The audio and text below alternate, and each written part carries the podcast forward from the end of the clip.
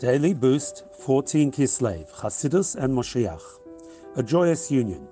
Today marks the wedding anniversary of the Rebbe and his wife, Rebbetzin Chaya Mushka.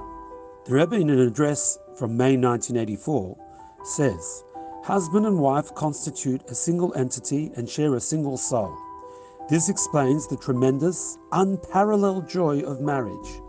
Two half souls, separated at birth and raised in different homes, different communities, perhaps even different countries, are being reunited by the power of He who sits and matches couples. In a similar vein, the joy of the time of Moshiach is compared to a wedding. Moshiach will unite every aspect of creation with that aspect's inner soul. When the soul is revealed, it becomes apparent that everything is, in essence, one, only separated by body and external form. Then all of creation will join together as one, uniting with godliness. This union creates tremendous joy, like the joy of marriage, only on a greater scale, for Mashiach joins all of creation in union.